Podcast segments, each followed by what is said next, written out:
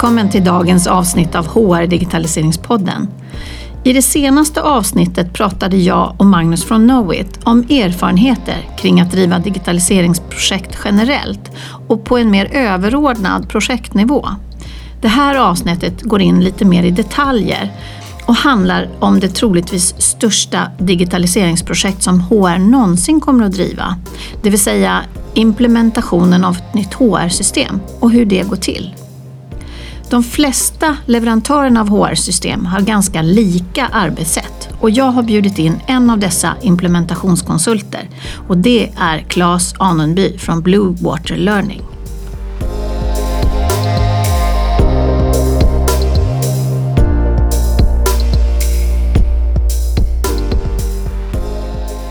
Idag så tar vi den här diskussionen ett steg vidare och pratar implementationsprojekt. När man väl har valt och, och kommit någonstans på vägen, det vill säga man ska få in någonting i sin miljö. Och eh, för att ha den här diskussionen så har jag bjudit in Claes. Välkommen Claes! Tack så mycket! Så till att börja med så är det ju bra att berätta eh, lite om dig själv. Mm, absolut. Eh, Claes Anenby heter jag och jag jobbar på ett företag som heter Blue Water Learning eh, som implementationskonsult och lösningsarkitekt kan man väl säga. Eh, och det har jag gjort i några år nu eh, med fokus på implementation av HR-lösningar. Mm. och det har, har visat sig bli en en, en lösning de senaste åren um, som jag har implementerat hos globala kunder i Sverige och uh, i främst i Norden får jag väl säga men, men även i England och i, i globalt sett i, i världen också. Mm. Mm. Och det är ingen hemlighet att du jobbar med Cornerstone, det kan vi ju säga nu. Nej, det är det väl inte. Eh, och eh, som är en av HCM-plattformarna som finns på marknaden. Och det som jag har tänkt på det är ju att eh, det jag ser det är ju att det skiljer sig inte så oerhört mycket mellan de olika i det arbete som ska göras. Så därför vi släpper Cornerstone för tillfället men ja. fokuserar på vad man eh, behöver göra. Men vilken bakgrund har du innan du blev implementationskonsult? Det, ligger inom learning eh, och utbildningsområdet får man väl säga. Mm. Eh, så att någonstans i början av 2000-talet så, fick jag väl fick jag nys om och intresse för datorbaserade utbildningar. Mm. Och såg en, en potential i att liksom kunna göra riktigt bra pedagogiska utbildningar via, via digitala medier. Ehm, och det jobbade jag med väldigt många år. Ehm, tog även fram lärarledda utbildningar och, och kommit fram till att jag var, jag var rätt okej okay på att ta fram storyboard och, och ta fram och till viss del projektleda eh, utbildningsprojekten. Mm. Men det var ju så, så, mycket annat som behövde göras som att ta fram ja, skriva kod eller alltså utveckla själva mjukvaran som det egentligen på ett sätt är. Eh, och att få hela den här storyboardet till liv. Mm. Och det jobbade jag med ganska många år. Men sen så när jag jobbade på ett företag på västkusten som sysslar med lastbilar, lastvagnar. Eh, så eh, blev jag in med i ett projekt med syfte att byta ut åtta LMS mot ett. Och initialt så var jag väl inte kanske den personen som, som eh, roddade i, i själva projektet som sådant. Men av någon anledning så blev det som så att jag blev IT-projektledare för det projektet och mm. hade hand om um, alla de tekniska detaljerna mm. kring, kring uh, dels upphandlingen men även sen implementationen. Och det är väl lite av min Ibland så är det en liten akilleshäl men ibland är det en styrka att ha den, den ganska djupa tekniska bakgrunden som jag har. Mm. Eh, jag har även haft lite erfarenhet av, eh, att jobba med webbutveckling och det, det har jag märkt det kommer väl till pass när det kommer upp lite intressanta frågeställningar och krav som inte alltid lösningen i sig klarar av utan man behöver göra en liten anpassad lösning. Mm. Jo, men sen så, så, efter, eh, efter implementation av, av ett LMS på, på, på det företaget så fick jag möjligheten att börja arbeta på Cornerstone som implementationskonsult. Och då öppnade sig ju möjligheten att lära sig nya processer och även träffa nya kunder som hade behov av eh, successionshantering och, och compensation, fast inte, inte lönehantering i sig utan det är mer liksom lönerevisionshantering Mm, och eh, performance men även att ha liksom, lösningen som ett HR-datasystem också. Så att jag har glidit in lite grann på ett bananskal på ett sätt från en learning-bakgrund till, till att ha lärt mig otroligt mycket om processerna kring, kring andra HR-processer också. Men, eh, men det är i stort sett liknande projekt oavsett. Det är det, för det är ju också en viktig poäng att eh, eh, som vi pratade i, tidigare inspelningar kring att projekt, alltså alla projekt när man ska göra en förändring och ta in någon form av teknisk lösning, det har, följer lite samma gång. Eh, Och likadant är det väl då om man ska, oavsett vilken process man ska sen implementera ett eh, stödverktyg för, så är det ungefär samma. Ja. Men eh, vad, är, vad är, din roll i de här projekten? Kan du beskriva det? Ja, det kan jag. Min roll är som, som implementationskonsult så är jag ansvarig för att säkerställa eh, att lösningen levererar enligt kraven uppsatta. Kortfattat. Eh, och väldigt ofta så, så har man ju gått igenom en process där man har utvärderat olika lösningar och kommit fram till att ja, men den här lösningen passar våra, våra krav allra bäst. Men det finns också ett element med, med förväntningar och krav uppsatta från början till detaljerade krav och där kan det finnas ett gap ibland. Så att initialt i ett projekt så behöver man ju se över kraven igen eh, och, och verkligen gå till, till, till botten med dem. Vad, vad innebär det här för de olika personerna eller rollerna som är involverade i de här processerna? Vad är det de gör idag? Vad är det de behöver göra? Vad är måsten? Och vad är, vad, vad är liksom de, de främsta de viktigaste delarna i, i en sån här process. Om man tar learning till exempel. Vad är det en, en chef är mest intresserad av? Vad är, vad är det vi måste uppnå här? Och att man tidigt i ett projekt relativt detaljerat sätter ner det på, på i Powerpoint eller i Word eller i Visio-format så att man alla involverade i projektet kan enkelt förstå och följa att okej, detta är vad vi ska göra. Och det brukar, brukar jag sätta upp som försöker göra varje gång. Inte alltid det, lyckas. Men, men försöker göra varje gång att man får upp någon slags processkarta. Gissar jag på att det är. Jag jag är liksom ingen processutvecklare i grunden men, men det är någon slags svar på frågan vem gör vad när. Jag funderar på om vi skulle ta en process Mm. som vi kan diskutera som är ganska allmängiltig. Jag tänker på performance-processen är ju en kanske den mest förståbara, även om man då inte skulle lyssna på det här och inte skulle jobba på HR, så är ju det en du som har de här årliga samtalen, dokumentera mål och, och liknande. Skulle det kunna vara ett, liksom ett, en, en, ett införande av en, ett digitalt stöd för performanceprocessen kunde vara något vi kunde hålla oss Absolut, runt? det skulle kunna vara. Ja. Det skulle kunna vara. Bara som att kunna exemplifiera kring och bli ganska tydlig. Yes. Ja. Så när, man då, när du kliver in, då, då antingen så finns det bra underlag eller så finns det inte. Men du tar rollen som att du ska se till att det man har förväntningar på ska vara slutresultatet, det vill säga ett system som både chefer, medarbetare och HR ska kunna använda sig av eh, och kunna ha det uppsatt. Men alltså hur, hur börjar man då? Du säger processkartor. Ja, processkartor. Det jag börjar med det är någon slags analysfas det, det, i varje projekt. Och hur, hur stor den analysfasen är det är beroende på vilket komplex själva företaget i sig och processen i sig är och hur stor påverkan det har. Men om det är ett, ett stort företag så, så är analysfasen större och då brukar jag göra vad som kallas för någon slags BPA eller Business Process Analysis där man identifierar, går, har några dagars workshoppar tillsammans där jag faciliterar workshopparna och vi ritar upp helt enkelt vad är det som händer, Mm. vem gör vad. Mm. Och efter vi har gjort den analysen så har jag en liten blueprint eller en, en karta kan man säga över vilka kritiska funktioner finns det ett, antingen ett, ett, en, en liksom matchning i systemet för Mm. eller var finns det gap. Mm.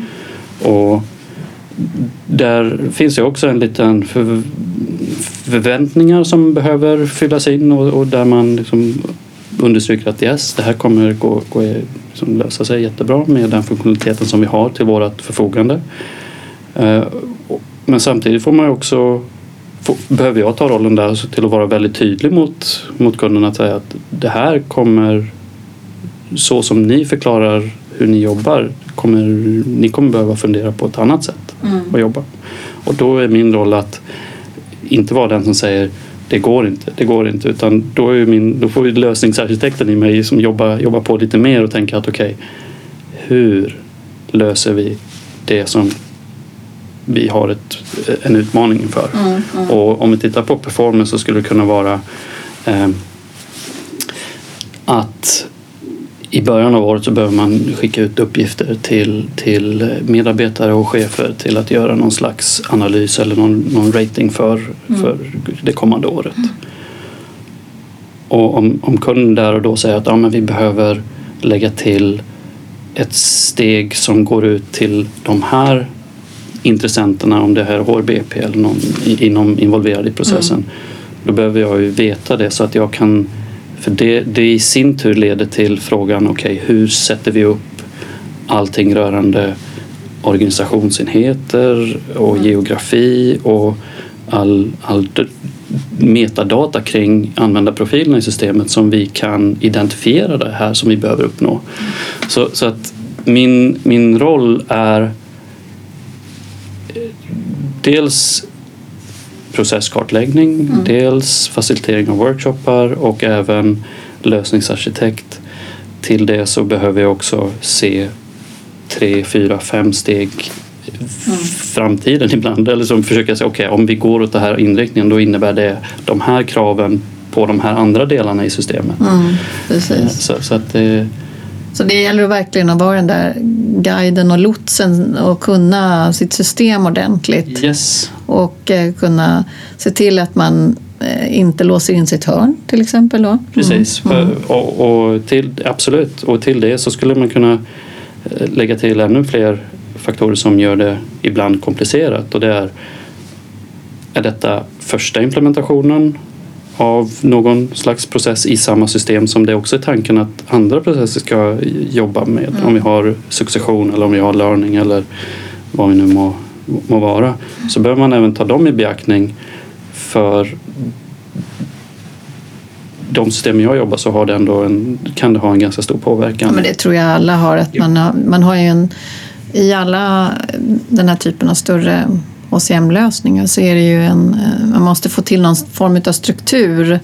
Liksom en, en arkitektur för, för organisationen. Och Precis. tänka alla led, vilka delar som ska användas och vilka data som ska användas. Det, men är det du som är arkitekt då också då på något sätt? Ja, det, det blir det. För att vid, vid nästa tillfälle när vi har gjort den här analysen och kommit fram till att yes, här har vi 90 procent gröna flaggor. Vi har några orangea, vi har kanske några röda till och med ibland. Då är det ju mitt jobb att vid nästa tillfälle mm, man har någon slags sammankomst att presentera, inte bara det här dokumenterat men även presentera i, i, i själva lösningen så väljer jag ofta att hoppa bort ifrån Powerpoint och gå direkt in i lösningen och visa på så här ser det ut i lösningen för de processerna och för de rollerna som vi har diskuterat. Så att då, då är det ju ett litet prototyparbete för mig. Mm. Ehm, Att inte bara visa på att, eller berätta om att ja, men det går genom att i PowerPoint-format eller verbalt sätt säga så här skulle man göra utan även visa faktiskt i systemet. Mm. Och för att hoppa kanske tillbaks lite grann till, till analysarbetet och om man tittar på de absolut bästa projekten eller mest lyckade projekten Mm. som jag har varit med i, då har eh, kunden haft en dedikerad person som ansvarar för testning med från första början. Mm. Och det skulle jag nog säga är en av de stora nyckelfaktorerna till ett lyckat projekt. Det är att även fast man vet att testning av allting det kommer lite senare i ett projekt. Men de som fokuserar på, på testfallen tidigt då, då, då, kom, det går oftast bra för då har man koll på kraven. Man har även koll på faktiskt vem, vad är liksom tumme upp och tumme ner för att testningen har gått bra. Eh, och följer den personen med och dokumenterar allting under resans gång då kommer också den personen ha ett, ett, ett väldigt bra förståelse för kraven. Ehm, Ja, för är, annars kan det ju bli en ganska stor mismatch om man börjar testa något som, som inte stämmer överens med förväntningarna. Absolut, Mm. absolut. För, för, och tillbaks till kraven igen. Mm. Kraven som var uppsatta kanske under en, en, en upphandlingsfas. Mm. De kommer inte kanske ändra sig dramatiskt men de kommer att ändra sig Mm. under resans gång. För det finns en, om man tittar på en SAS-lösning så, så finns det ibland tre, tre, flera olika sätt att göra samma sak. Eller för att uppnå någonting i, i systemet. Men det kanske inte är vad kunden hade förväntat sig när de satt och skrev ner själva kravet. Nej. Och det behöver man ju också hantera för att det kan påverka testningen. Att istället för att de tror att ja, men så här trodde jag att det skulle, man skulle göra, man skulle klicka där och sen så där och där. Då kanske det innebär att man eh, behöver göra det på ett annat sätt. Och får man med det och dokumentera det i testfallen så, så har man ju med det också tagit en, en ganska en aktivt val att även kanske ibland revidera kraven. Mm. För jag tänker också att man, man lär sig, alltså kunden som har gjort det första steget, det vill säga bestämt varför och vad och, och vilken lösning och, och så vidare. De lär sig ju systemet, börjar lära sig, jaha, det är så här det fungerar. Ja, men då, då kan ju både det bli begränsande och öppna nya tankar kring hur man gör saker. Mm, precis. Ehm, a- absolut. Helt riktigt. Hur, eh, vilka i din roll som sagt den förändras ju då genom projektet om jag uppfattar det rätt. Vilka ska vara med från kunden om för att ta, göra ett bra implementationsprojekt tycker du? Om man börjar titta bakifrån, det vill säga liksom, ponera att vi, kunderna går live nu. Vad, vad behöver finnas för resurser på plats att underhålla systemet? De personerna behöver vara med från början. Eh, Så du har, du har någon IT-representant, du har någon administratör som ur ett lite mer tekniskt perspektiv eh, kommer vara ansvarig för systemet. Och att man även tidigt tittar på hur ska vi underhålla det här. Detta, detta varierar, varierar sig väldigt olika, eller vä- väldigt mycket beroende på vilken typ av organisation vi pratar om. Om det är globalt och kanske det är flera administratörer, då kanske man börjar bygga upp ett nätverk inom företaget i de olika länderna man, man håller till i. Eh, men det skulle jag säga att, att IT behöver vara med från dag ett och väldigt aktiv i ett sånt här projekt. Ehm, Personer som är ansvariga för själva processerna behöver vara med i an- analysfasen av det här för att säkerställa att ja, vi följer dels juridiska lagkrav som kan finnas och kan variera i olika länder. Ehm, behöver ha med projektledare från kunden och jag brukar också ha med mig en projektledare ifrån, ifrån Bluewater. Ehm, så att det finns en, två projektledare. Ehm, och sen så har du även de mer funktionellt ansvariga eller processansvariga som även inte är orädda att hoppa ner i detaljer i systemet.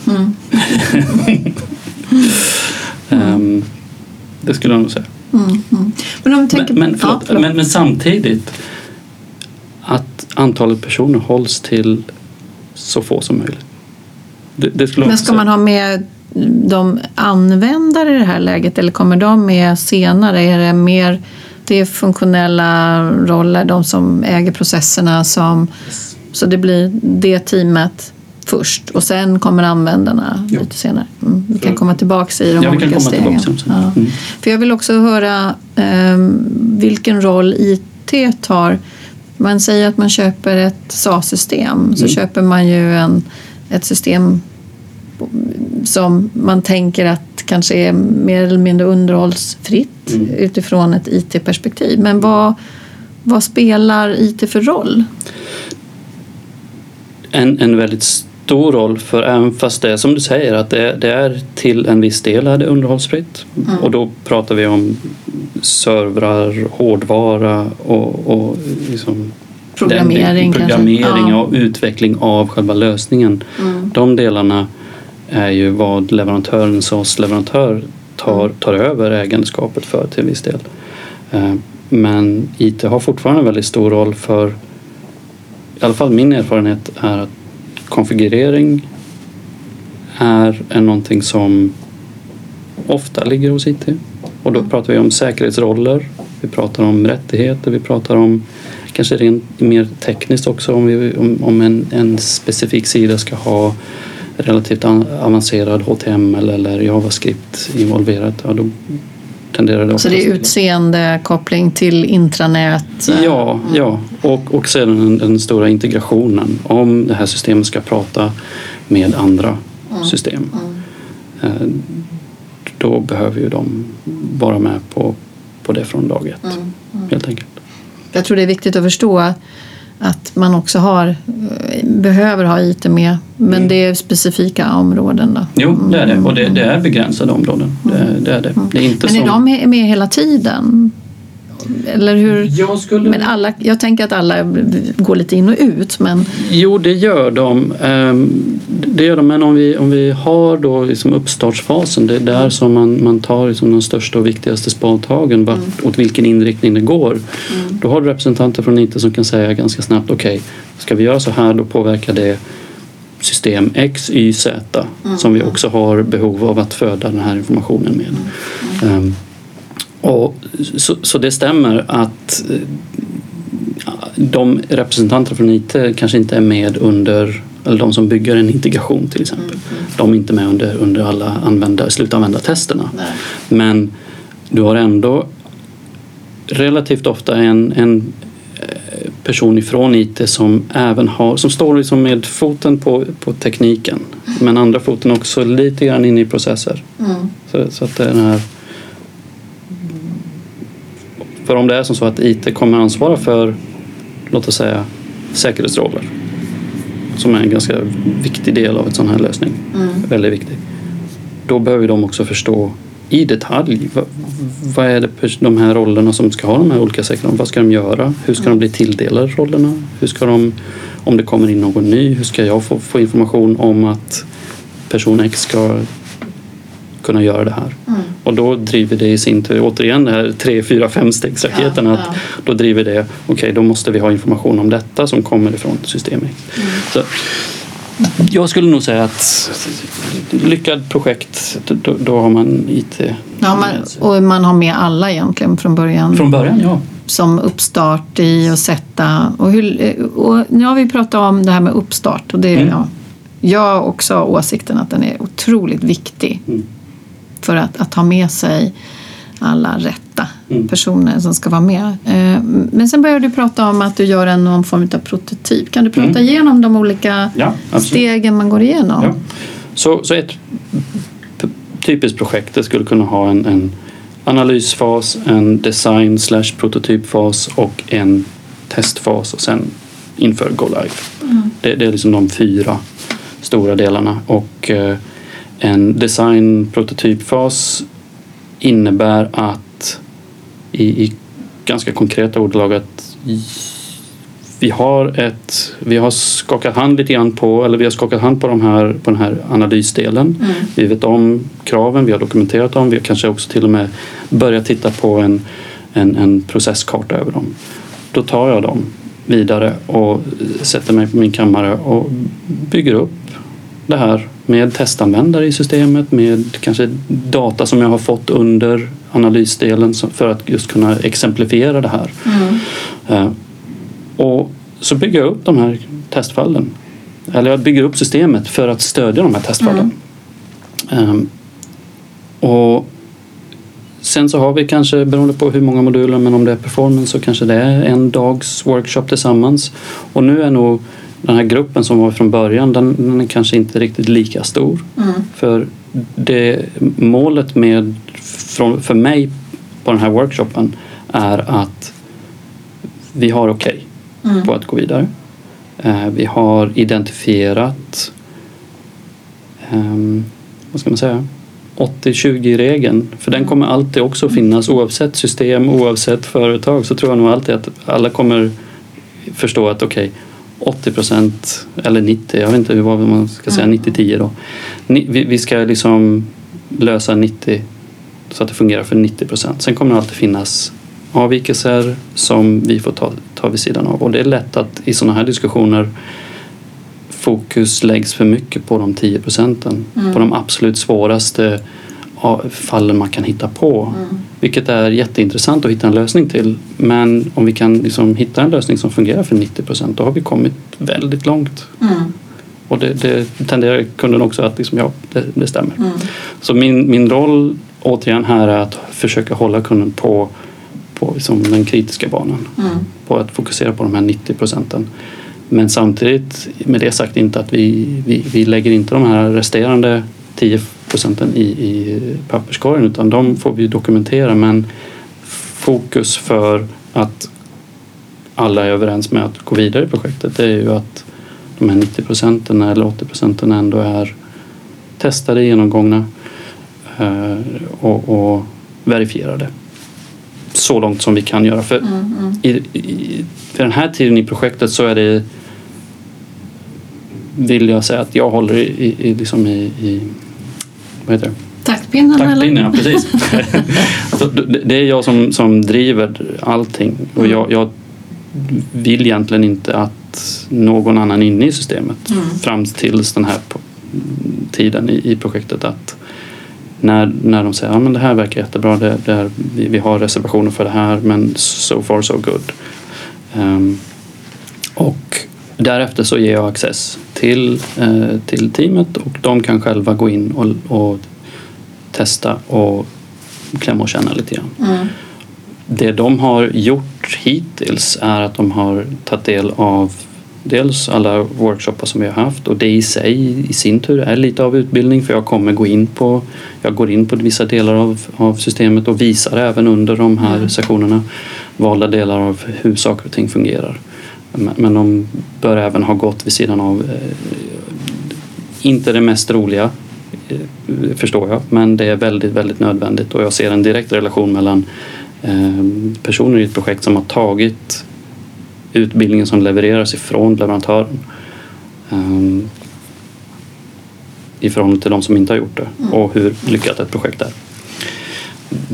En annan. Det är en bra punkt. Det är en Så- bra punkt. Så, ja. Så, gör din utbildning. Gör, gör Mm. utbildningen. Men det handlar ju också om, det pratade vi tidigare om också, det, var, det är det här med hur mycket man tror att man behöver lägga i tid. Mm. Eh, att den ofta underskattas. Yes. Eh, och vad, vad, har du någon uppfattning hur mycket tid Nej, det går kanske inte att Det, det är säga. jättesvårt att, att, att svara på men jag kan, ta, jag kan, jag kan prata om, om exempel. Mm. Och när jag var med och implementerade eh, ett, ett system så, så hade vi i alla fall två dedikerade personer. Och sedan så fanns det i, i projektbudgeten så fanns det nog upp till eh, kanske fyra, fem Mm. Men de resurserna det, det tenderar till att bytas ut lite grann. Eh, för du hade de här processansvariga som var med i början. Sen så Mm. kom andra mer eh, administratörerna i det fallet kom in lite senare i projektet. Men, Mm. men, men att ha en dedikerad ansvarig för lösningen. Mm. Att, att ta över ägandeskapet. Den här taktpinnen jag pratade om att jag, jag vill hos kunden kunna säga att Nu, Nu- jag, nu- jag börjar, du tar över. Precis, jag, jag vill ha en tydlig person eller en tydlig kan vara, ibland kan det vara flera men jag vill ha en tydlighet i att när jag är färdig med mitt och vi är överens om att jag är färdig då ska det nog vara någon som, som nu tar jag taktpinnen och springer vidare. Ehm, och vi pratade tidigare även om projektledare. Att ibland så är den personen projektledare men det, det kanske inte alltid bör vara projektledaren som, som jag lämnar över till. För projektledarens ansvar är att projektleda. Projektleda och sen ja, det kan jag hålla med om som själv är det. Att det är ju viktigt att särskilja på roller. Absolut. Ja. Absolut. Mm. Så, så eh, ja. Så det är, det är ganska, jag menar om du är en mm. och du kan ju göra ganska mycket men de kommer vara tre, fyra, fem gånger fler. Ja, det, det kommer de vara. Eh, mm. Och återigen, tittar man på vad som har, har gått bra i projekten så är det när en, en, en seriös liksom, analys av vad är det för resurser vi behöver. Mm. Har vi rätt resurser i projektet? Eh, och sedan när vi är färdiga med det här projektet då är det då vi ska liksom börja, börja verkligen springa med det här. Har vi mm. rätt personer då? Mm. Och, det var det du sa, att mm. redan från början tänka på vilka som ska vara ansvariga efteråt. Precis, för mm. det är som väldigt vanligt om man inte gör det och har någon, någon bra i brist på ett bättre ord, governance eh, eller underhållsplan för systemet. Mm. Då tenderar det ibland bli att projektet tar över det ansvaret. Och i brist på att det inte finns någon annan mm. har jag sett exempel på. Så nu pratade vi om eh, några första steg mm. och så har man en form av eh, prototyper Prototyp, ja. som man börjar gå in i. Vad, vad händer efter det då? Då finns det en, en då är det tid i projektet när man eh, återigen, jag pratade tidigare om den här testfallen i början av projektet. Mm. Det är nu som man verkligen tar upp de här testfallen och när jag ger access till exempel. Det, varierar också ibland men om det skulle vara som så att i det här performanceprojektet som vi pratade om tidigare så, så har vi kommit till en tid att nu har vi gått igenom aktiviteterna i systemet och vi har även gått igenom att yes, vi har, vi har grönt ljus, mm. Eh, allting ser bra ut, vi har vissa reservationer för hur vi ska lösa detaljerade frågor. Mm. Men om vi hade, och då jag access, tänk om vi hade då ett, som en, en karta över, här har vi testfallen. Mm. En användare loggar in, ser det här, klickar där och i, i detalj. Mm. Då vet ju även de personer som jag ger access till vad de ska göra. Mm. Istället för att de planlöst går in, oj nu har vi ett nytt system, här ser fint ut, oj nej men den här texten den var ju felstavad. Ja, fokusera på, på att bara komma i, i mål med själva med, med vad, är, vad det är vi håller på med helt enkelt. Ja, så en process, provare som användare, som, som chef, som vad händer, hur ser det ut från de olika perspektiven. Mm. Mm. mm. Exakt. Och det är en del av design och prototypfasen för att mm. den är lite iterativ. Mm. Eh, det, det, är sällan som jag träffar 100% rätt från början. Det, det, det, går inte. Utan de behöver ju tid på sig att absorbera det här och ta mm. till sig och testa men göra rätt tester. Och då brukar det vara en tid när man har veckovisa avsatta möten, funktionella möten när man tar upp frågeställningar och det tenderar ibland till att gå över till rena utbildningssektioner vilket är helt okej okay för att förvänta sig att alla ska förstå allting från dag ett, det, det, det, det går inte heller. För, för, om jag skulle börja prata om hur säkerhetsroller fungerar så skulle jag från dag ett då skulle jag tappa. Du skulle tappa gruppen? Jag skulle kanske tappa, inte bryr sig så mycket om det. Nej, jo, de, de bryr sig men det, det, är svårt för mig att förklara innan man har förstått ja. de andra När man delarna. förstår att jaha, man grupperar folk så här och man ja. kan göra på det sättet. Och... Precis, och, och i, i, en bästa av världar då så har du de här personerna i, i, hos kunden som har hängt med under resans gång och kan mm. själva säga ah, men okej okay. Du, vi har det här problemet, kan vi inte göra så här? Mm, mm. Så att de börjar anamma lite grann av lösningsförfarandet. Mm. Då, då har vi kommit långt för då, då har även den här taktpinnen, även fast den inte är formellt på något sätt, då har taktpinnen liksom mm, mm, tagits över. Och det, det, då, då, är det riktigt kul. Det är skoj. Um, när detta är gjort några, några veckor så har vi man kan teoretiskt sett sitta ganska länge med det här. Men man får ju någonstans också titta tillbaka till vad är det vi är här för att uppnå. Och det är ju mitt mål att driva tillsammans med projektledaren såklart, men att mm. driva så att vi håller oss inom ramen för kraven och att vi, vi fortskrider som, som planerat. Dels efter tidplanen som var uppsatt och allting. Efter det så, så kommer ju också IT in i bilden för att om vi tittar nu då på börjar snegla mot slutanvändartestning mm. då, då kanske inte allt är som så att alla integrationer är på plats. Men vi behöver i alla fall få på det klara att integrationerna, hur de kommer att fungera. Så att och integrationer kan... det är ju då för de som inte är tekniska överhuvudtaget. Yeah. Yes. det är kopplingarna till andra system där data kan finnas som man behöver uppdatera eller komma åt. Precis, mm. precis. För, för ett, ett, system som använder sig av performance så är det kanske så att eh, datan om alla medarbetare föds och ägs i något annat system. Mm. Så det behöver då... kan vara ett lönesystem Exakt. där det kommer ifrån. Precis. Eh, beroende på vad det är man bygger upp för ny, ny, Exakt. Och, nytt system. Mm. Precis. Och, och beroende på de här, ibland så är det uppgifter som skickas ut av systemet och då behöver ju uppgiften i sig veta om okej, okay, till vem ska jag skicka och när ska jag skicka. Mm. Då behöver vi ju simulera det om inte integrationen redan är på plats. Mm. Ett sådant förfarande så att vi kan genomföra tester i en, i en så när verklighet som möjligt. Um, och då är vi över till just konkreta slutanvändartestningen uh, och då ska ju allting vara på plats. Mm. Då ska e-mail notifieringar fungera och då ska välkomstsidan eller väl olika anpassade sidor vara designade. Då ska uh, alla alla workflows, i brist på ett bättre ord. alla, alla godkännande flöden ja. eh, vara, vara på plats också. Mm. Så att man ändå jobbar i en, i en isolerad sandlådemiljö eller en pilotmiljö men att det är alla testfall, all testdata är som borta utan det är, nu, nu är det, på riktigt. Nu, nu, är det som om det vore på riktigt. Nästan live. Ja, ja. precis. Mm. Och det är en sån testmiljö som, som man försöker under projektets gång bygga upp. Mm. Inte försök utan det är det man gör. Ehm, och därefter så återigen, det kommer vara en iterativ process. För, för kraven som var uppsatta från början kommer att ändras. Ehm, om inte av kunden så kommer lösningen ibland peka på, på andra sätt att göra, mm. gör, göra det man vill. Och då behöver man ta ställning till det och det behövs lite ledtid från ibland från dels ifrån IT men även leverantören ibland och, och även hos kunden att revidera och, och fundera mm. och ta beslut. Och liksom, så att testfasen kan och ibland bör ska ta lite längre tid.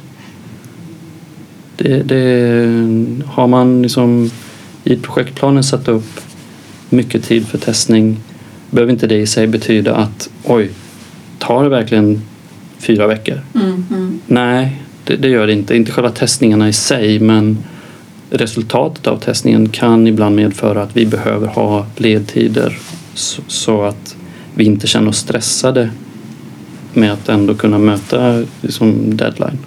Men det är en väldigt bra poäng tycker jag generellt kring en, en plan man gör. Det måste ju finnas utrymme jag menar, eh, man skulle kunna sätta upp en lösning på jättekort tid men det är ju reflektion, mm. beslutsprocesser, lärandeprocesser och alla de delarna som, som tar lite tid i, i det här arbetet. Mm. Absolut. Mm. Och detta varierar ifrån eh, ett företag som är, som är kanske inte så stort. Då, då går ju allting mycket snabbare. Mm. Men, men är vi inom ramen för ett globalt företag med flera språk med flera processägare i, i olika regioner av världen mm, mm. Då, då kommer det bli mycket man behöver synka, man behöver få bekräftelse på att det är okej. Okay. Men det är inte sånt du gör, för det är projektledarens roll. Om vi liksom separerar, ja. du fokuserar på att göra det och ta in feedbacken och sen hanteringen av alla de andra stakeholders som ligger runt mm. om någonstans, det, det får ske lite... Det, ja, det är en jättebra, jättebra punkt för jag kommer ju väldigt ofta i kontakt i den situationen när jag befinner mig lite grann mittemellan. Att eh, okej, okay, gör vi så som ni vill i USA då kommer det påverka att vi gör samma sätt i Europa. Ehm, och frågeställningen där blir ju kanske inte då till mig utan det blir till kunden att ni får själva, ni, ni måste komma överens om hur ni vill göra. Mm. Och jag hade ju före, föredragit att ha en person eller en grupp att Mm. prata med som säger att okej, detta är vad lösningen kan leverera. Hur vill ni göra? Mm. Och så ger jag fem olika alternativ eller tre olika alternativ. Och så får de ta ett beslut kring det internt. Och då, då blir det ju en liksom Och då intern... blir det den här loopen vid sidan av som ska ske. Jo, precis. Men, men jag blir i alla fall inte satt mellan en sten och en hård yta eh, kring vad, vad som ska göras. Mm. Utan min kommunikation, min, min, mina direktiv styrs ifrån en person eller en grupp. Mm. Hellre än att jag, jag behöver hålla alla... För då har man nog felorganiserat hela strukturen i projektet. Eh, Mm, att man måste tänka på hur man utnyttjar olika kompetenser. Precis, precis. För min, min roll är som fokus på lösning, fokus på, på processer. För parallellt måste ju också gå en, en change-process. Alltså man tittar Mm. på hur ska man införa det här, när ska vi göra det, hur ska vi kommunicera, utbildning och allt det här. Men det är ju utanför din... Det, det är, ja precis, det är ju vad jag höll på med förr i tiden. när jag tog fram utbildningen. Nej men absolut. Och då, det behöver ju finnas utrymme i projektet för det. Ehm, vanligtvis så brukar det inträffa när testningsfasen är, är färdig. Och att man har då ett system som representerar verkligheten. Kanske med testanvändare men i och med att vi pratar om en, en, en, en, en, någon slags mjukvara som sker vid en, en iPad eller vid, en platta eller vid en dator så, så någonstans så behöver man ju komma i kontakt med eh, vad ska slutanvändarna göra? Vad behöver de veta? Vad behöver de för att genomföra vissa aktiviteter? Vad behöver de klicka? Så det blir ju lite av eh, applikationsutbildning stuket av det i slutändan. Och det, det, det kan man göra på olika sätt. Antingen att man har lathundar och producerar det till allting till det från att man gör en e-learning av det. Eh, Samtidigt som att man nyttjar systemet för att bjuda, om, man, om det är learning, om det är utbildningsmoduler som man implementerar så kan man ju mycket väl använda den i introduktionssyfte Ja, även och, och genomföra utbildningarna för chefer, medarbetare i, i systemet som man håller på att implementera. Och sen går man live då någon gång. Ja, det gör man. Ehm, och jag brukar, jag, jag brukar dela in det lite grann i en teknisk go-live och en mer liksom organisatorisk go-live. Ja. Eh, för den kan ibland eh, skilja sig just på grund av i, i tid. Där man säger att okej, rent tekniskt sett så är vi färdiga. Vi, är, vi har gjort all konfiguration, vi har satt upp allting, eh, alla integrationer är på plats.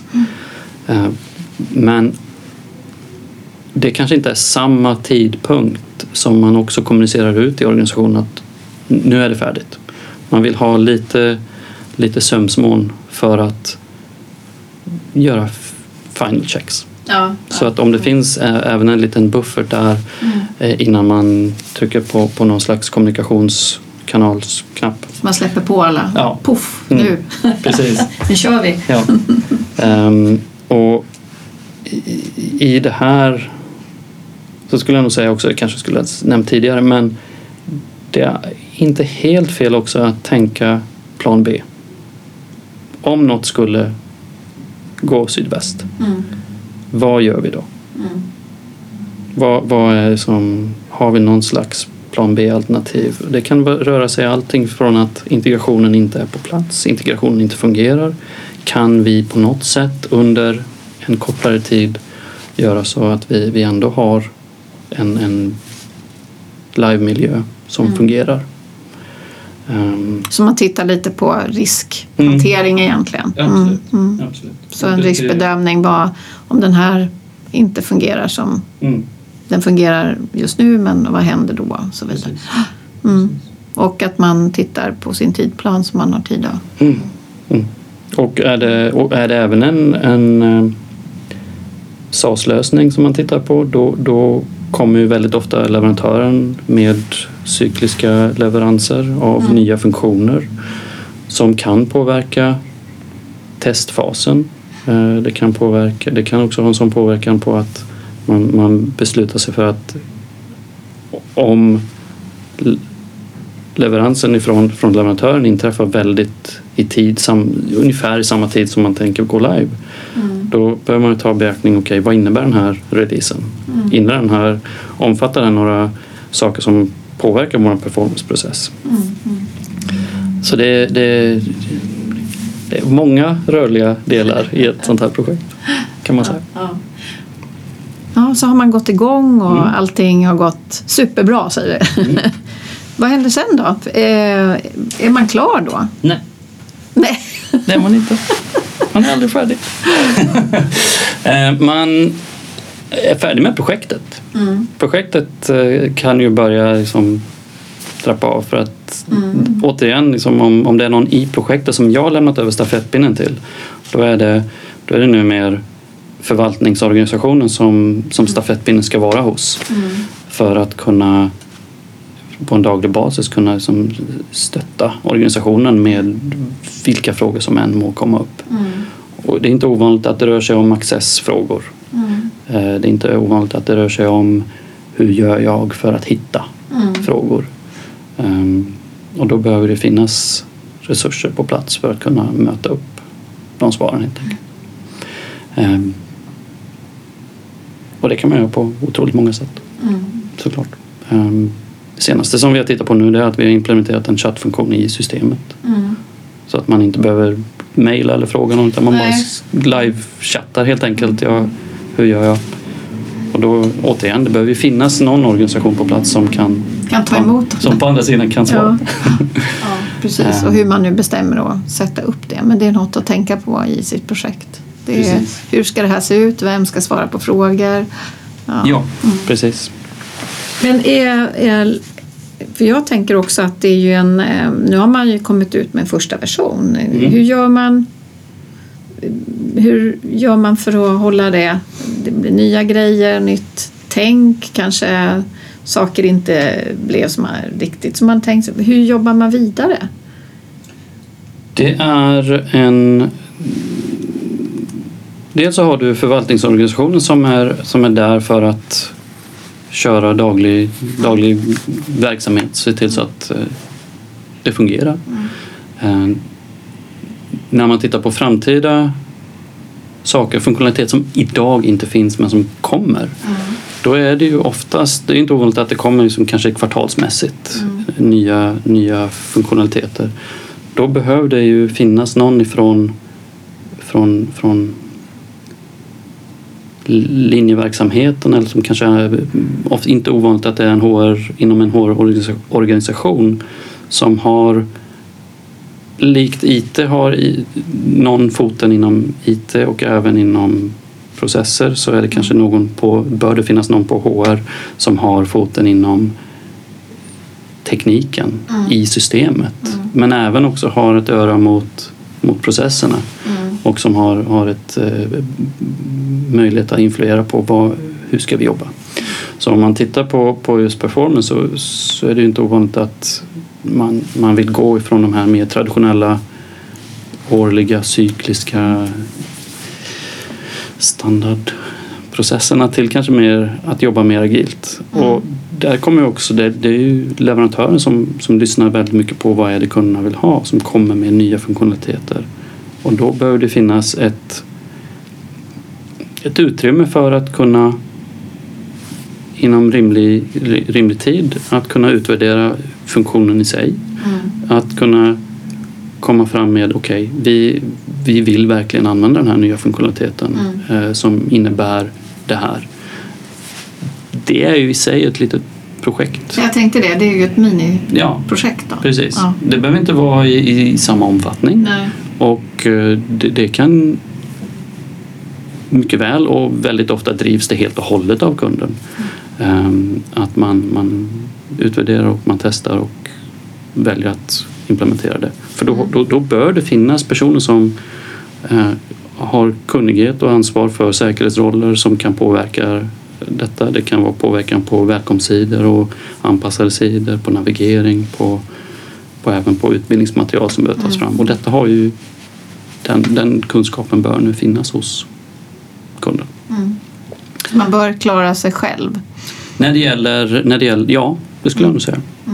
Det, Så att man kan driva vidare och förändra sig. Eh, För att gå tillbaka så sa du att man tittar på 80-20 eller 90-10 eller någonting Mm, sånt. mm. Vad gör man med den där, de där kluriga fallen då? Jo, då, då får man ju antingen Antingen så, så väljer man att finna sig vid att okej, det finns inte någon toppenbra lösning men det finns en good enough lösning i systemet och, och, och anamma den. Eh, De, de sakerna som, som kommer upp på den här 10-listan bör, bör man även lyfta mot leverantören och säga att det här hittar vi inte någon lösning på i systemet. Det finns ingen workaround riktigt som fungerar för oss. Ehm, jag ska inte säga workaround, men alltså det, vi, vi kan inte genomföra det vi vill på ett bra sätt.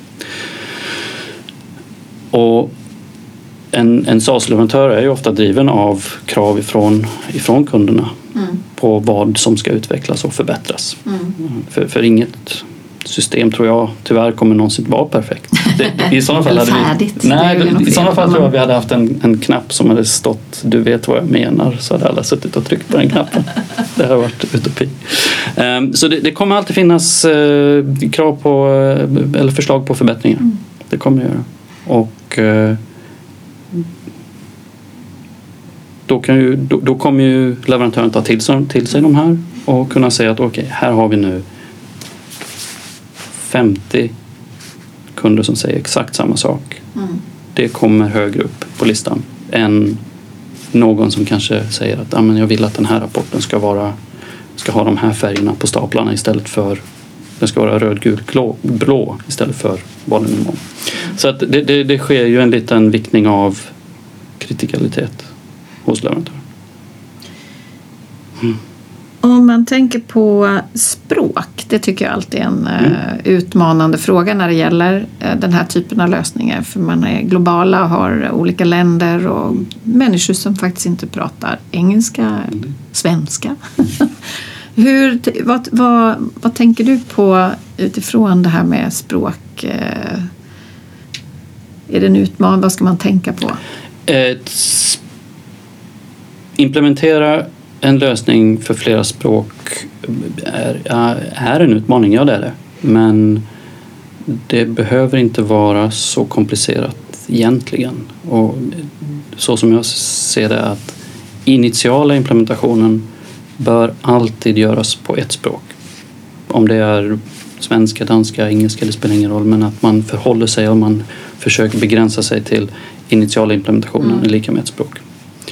Då, och, och sedan kommer man fram till att men vi vill ju ha 14 andra språk. Fine, absolut, men se det som ett separat projekt. För det är översättningar som behöver göras av innehåll som man själv trycker in i systemet eller som man föder in i systemet.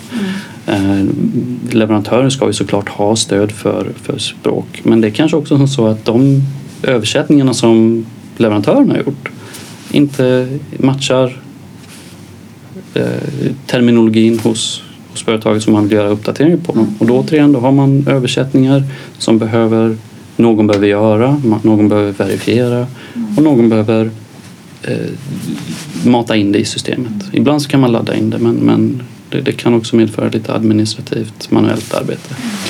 Och jag- skulle säga återigen för att kunna gå tillbaka till det här med den kritiska vägen att hålla sig på vad leverera vad projektet var uppsatt till att leverera. Försök hålla det till ett språk så man har nått det målet. Sen att göra det på 15 andra språk, det, det är ett litet projekt i sig. Ja, men det är bra råd att tänka på just eh, och också den här reflektionen över att systemet kan ha alla möjliga språk men det är ju innehållet som, som kunden står för. Eh, vad ska det stå när man går in? Mm. Exakt. Ja, det kan finnas standard eh, text men sen är det ju innehåll och Och, och Mm, detta mm. berör ju även om information ska skickas med, med e-mail ifrån Mm. systemet Mm. som informerar Hej chef, nu har du någonting att godkänna. Mm. Eller hej medarbetare, nu har du blivit tilldelad eh, en utbildning, eh, Code of Conduct, du behöver snälla gör färdigt denna eh, inom två veckor. Mm. Allt sånt behöver vi också gå igenom. Um, och det är nog en av de största delarna i ett översättningsprojekt att kunna lokalisera vad är det för saker som ska översättas och att man har dokumentation på det. det jag, jag ser framför mig att hålla det lite grann i Excel nästan. Mm. Um, vilket, vilket kan ses som lite, lite som kaka på kaka i och med att informationen finns i systemet i sig. Men, men för att kunna administrera och underhålla alla språken så, så är det inte ofta ovanligt Så att man har. kan klara av att hantera alla de olika versionerna. Precis. Ja, men intressant. Eh, Den tar jag med mig själv. Viktig. Eh, Men vilka råd skulle du vilja ge? Vad är, vad, om du har något speciellt utöver allt det vi har nu pratat igenom. Vad, vad vill du skicka med till de som ska upphandla? Det är ju en sak. Men att, eh, så att de har rätt förväntningar på ett sånt här projekt. Det är att eh, testning, testledare bör finnas med som har erfarenhet av att dokumentera och kunna följa upp tester. Den här personen ska kunna liksom, utifrån kraven kunna producera det här. Eh, Så testning är jätteviktig. Eh, Börja med en, en, det ska vara vassa, kunniga personer. eh, m- m- Men inte för många. Mm. Ett av de bästa projekten jag har genomfört, då var vi tre med mig inklusive. Ja, ja. Och det, gick, det, var, det var jättemånga personer med på banan men det var i själva kärntruppen. I besluten och de hade mandat. Och, Ja, de hade mandat men det, det är klart de hade en styrgrupp till, till hjälp också såklart. Men i själva arbetsteamet så var vi tre. Sen så vid vissa tillfällen när vi pratade om specifika processer som krävde någon annans kompetens, ja men då kom den personen in under, under de, den tiden i projektet. IT hade sitt, sitt spår men de var också med vid veckovisa möten. sådär. Men när vi pratade om hur vi ska genomföra vissa saker i systemet då var vi, då var det, då var vi bara tre. Och det underlättade väldigt mycket för att det tenderar till att bli en lite mer pragmatisk syn på hur man ska eh, lösa det. Så åt, eh, testfall och eh, fokusera på, på att ha en, en så liten grupp som möjligt och börja gärna lite, lite mindre. Ehm, om, man, om man är en global organisation då, då kanske det är läge att titta på att göra en pilot. Det, det är också rätt bra. Ehm, Mm. Någonting mer som du vill skicka med generellt? Det skulle nog vara att eh, i början av ett projekt så, så finns det förväntningar som är uppbyggda av egna erfarenheter från förr. Eh, det, det kan vara uppbyggda av, eh, av, av allt som har sagts under upphandlingsfasen. Av, eh, som, har- som har kommit in ifrån både leverantören men även ifrån internt. Eh, och där är det viktigt att man har liksom en en, en 80-20 approach. Vi, vi kommer lyckas med projektet men jag tror att ha förväntningen att vi, vi kommer lösa allt för alla det, det, det, ska man nog vara ödmjuk inför.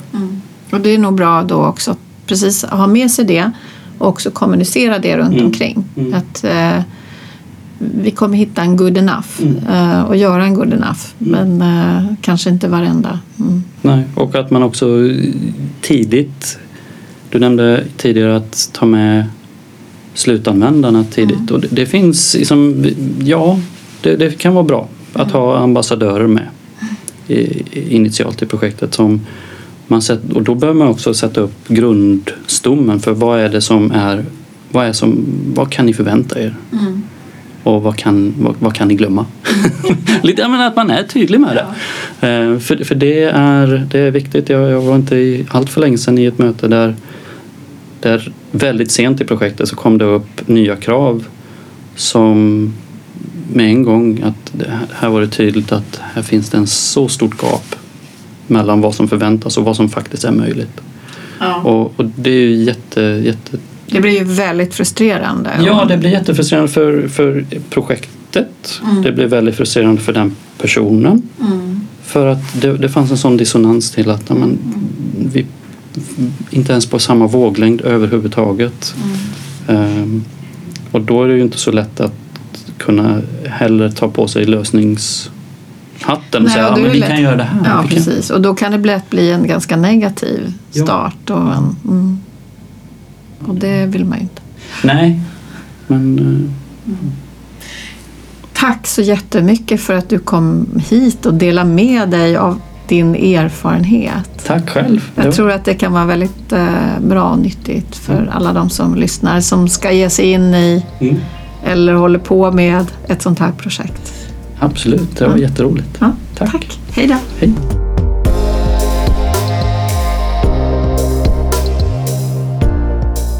Tack för att du lyssnade på det här avsnittet av HR Digitaliseringspodden.